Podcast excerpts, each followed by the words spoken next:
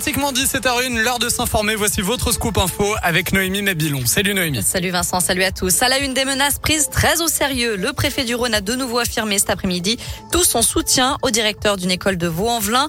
Dans la nuit de mercredi à jeudi, des tags ont été inscrits sur l'un des murs de la cour de l'école Makarenko. Des injures, mais aussi des menaces de mort visant directement le directeur de l'établissement qu'il dirige depuis 20 ans. Ce dernier a porté plainte en attendant les poursuites judiciaires.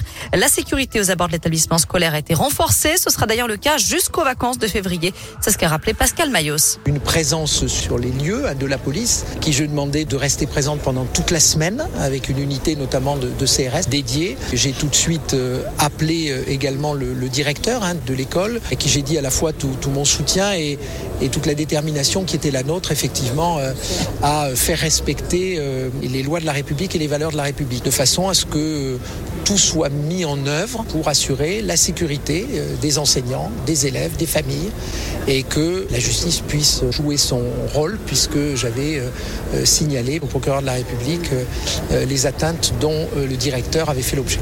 Une enquête est en cours. Le préfet prévoit de faire un nouveau point sur la situation avec Hélène Geoffroy, la maire de Vaux-en-Velin, en milieu de semaine.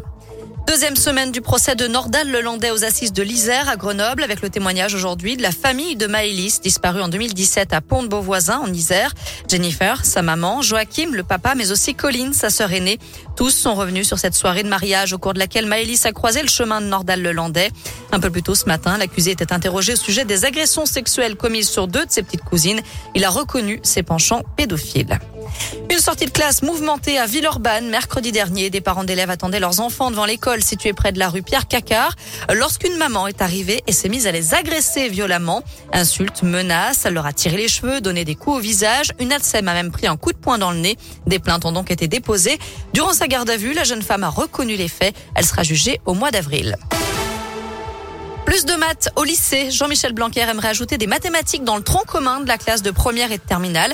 Car depuis la réforme du lycée, les maths sont enseignées seulement sous forme de spécialité. Elles ne sont plus obligatoires à partir de la première.